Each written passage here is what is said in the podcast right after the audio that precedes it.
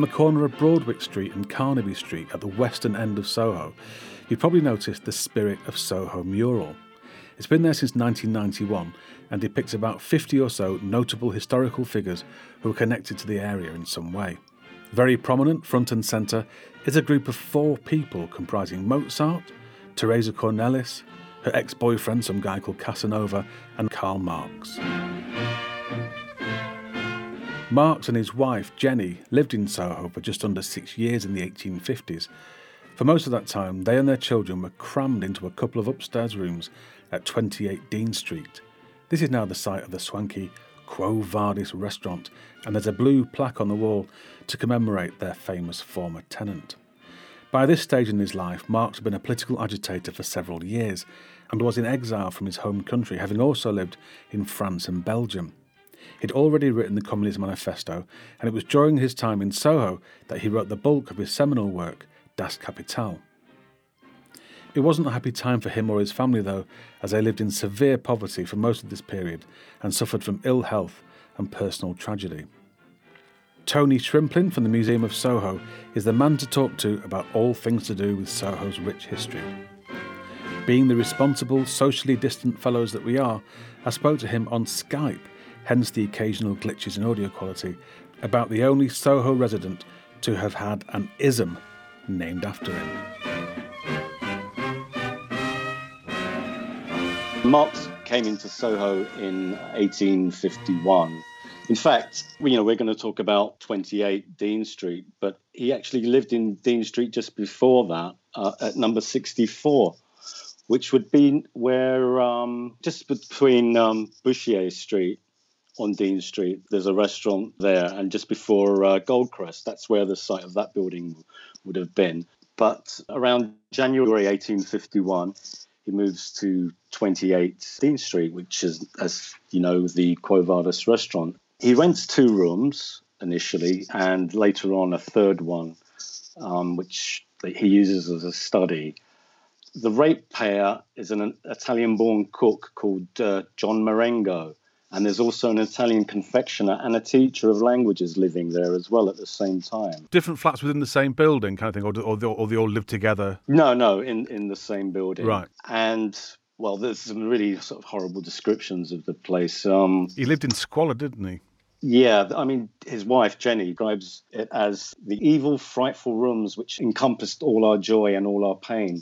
And I mean, Marx had seven children in total, and I think only two survived to, to adulthood, in fact, and he he lost two children actually at his time in Soho while he was there. He's also around during the um, cholera outbreak of 1854.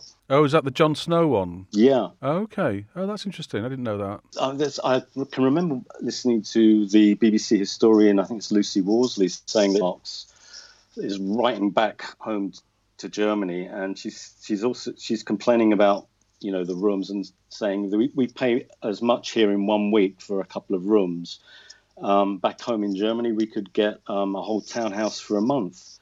So the rent seems sort of pretty pretty high. So nothing changes then in Soho. I, no, I assumed no. he was there because it was cheap. There's a Prussian agent who comes to visit, and he gives a very sort of descriptive um, account of the rooms in one of the worst, therefore also the cheapest quarters of London. He occupies two rooms.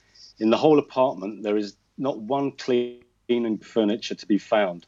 All is broken, tattered, and torn. Everywhere clings thick dust. Everywhere is the greatest disorder. His manuscripts, books, and newspapers lie beside the children's toys. Bits and pieces from his wife's work basket, teacups with broken rims, dirty spoons, knives, forks, lamps, and inkwell tumblers, Dutch clay pipes, tobacco ash, all this on the same table. Sitting down is a really hazardous business. But all this gives Marx and his wife not the slightest embarrassment. One is received in the friendliest way.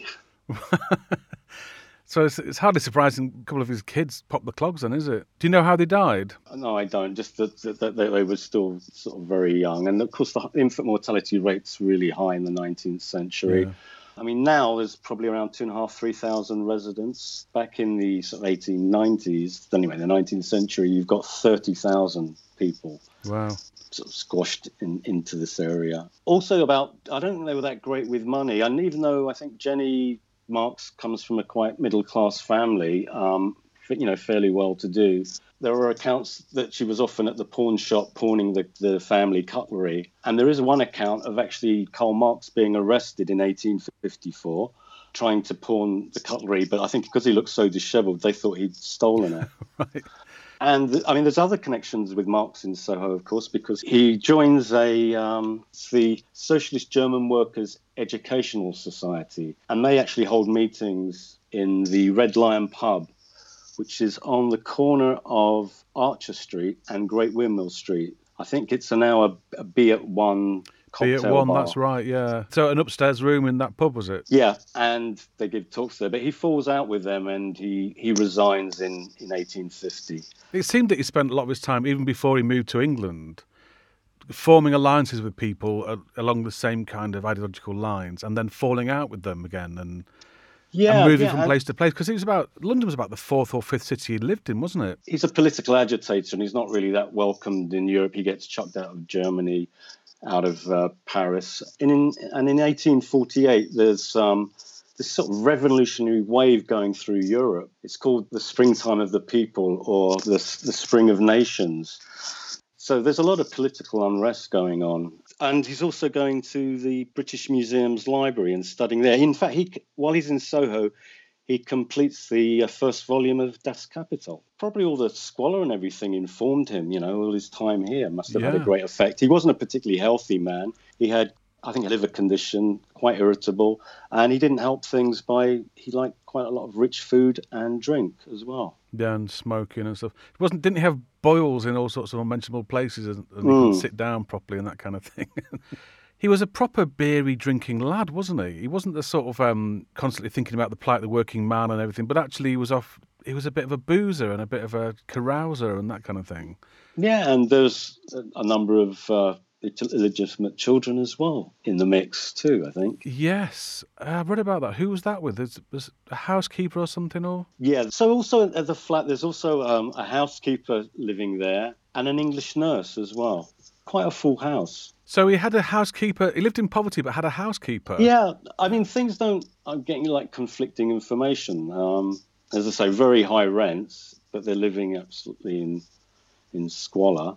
So for these five or six years he was in Soho, how was he earning his living? Because what, writing Das Kapital in the British Library or British Museum isn't going to earn you anything, is it? So, and Mark, Marx is earning a living also writing for certain um, publications, including the People's Paper and the New York Tribune.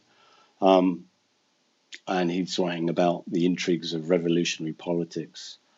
And of course, he's, as we were saying, he's going to the British Museum, and uh, there's a piece. What's it called? It's I, to give my German. It's it's a critique de politicien Okinomar.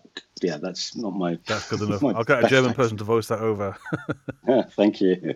so writing articles and things was he, and um, Yeah, and that's of adding a few pennies Um, ago. a few pence. Also, I mean, once Jenny Marx inherits money from her family, and as soon as she gets that money, they're out, and they, as I said, moved moved to Kentish Town. It wasn't a particularly good period of their lives, really. I don't think, Living in Soho. not at all. And how did they actually end up in London? Or was it was London a, a particular hotbed of revolutionary activity or something? Is that what attracted him here? Or No, I, I think it was probably the only place that accepted him at the time. As I say, he'd been expelled from Germany and from uh, from Paris. He first came to London in 1845. He comes back two years later, just before the publication of the Communist Manifesto, which was 1848. Yeah, he's he, he's he's he's been expelled from his homeland, and he settles permanently in London in 1849 with, with his family. and that was the rest of his life, wasn't it? He stayed, he lived and, and died yeah, there as well. and in, and in fact, at the Highgate, all, all the family are,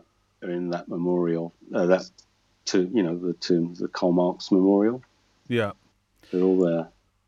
Also, the plaque that's up there now uh, at Quo Vadis, that wasn't put up till 1967, I believe. And previous to that, they'd actually wanted to put the plaque at the house where he died because he, he moved to 41 Maitland Park Road, Kentish Town, and that he moved there in 1875. And as you say, he died there. They wanted to put a plaque there. They tried it twice, but it was vandalized both times. And on the third time, the person who had that house said, oh, "I've had enough," you know. And, and that's when they focused on the 28 Dean Street. I read um, a quote from the person who ran Quo Vadis at the time, who he he also wasn't keen on having a, a Marx plaque on the restaurant, and he said, "I've written this down." He says. My clientele is the very best, rich people, nobility, and royalty, and Marx was the person who wanted to get rid of them all. yeah, the irony's not lost. Yeah, I can imagine he, he wouldn't have been uh, all that welcome down at Quo Vadis, even if it had been uh, around at the time. But he would have been welcome at Blacks. yeah, that's true, and lots of places in Soho as well. He would have um, been welcome yeah. now. Yeah, you would.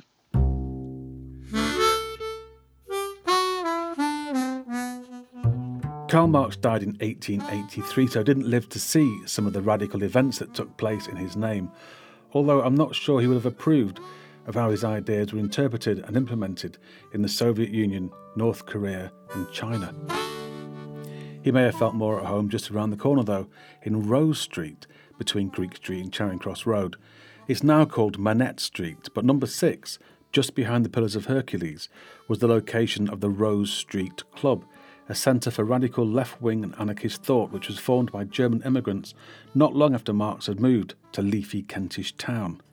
Look out for a feature about the Rose Street Club in a future episode of Soho Bites. My thanks to Tony for coming on the show, and you can find details about his work at the Museum of Soho at the end of the programme or in the show notes at sohobitespodcast.com.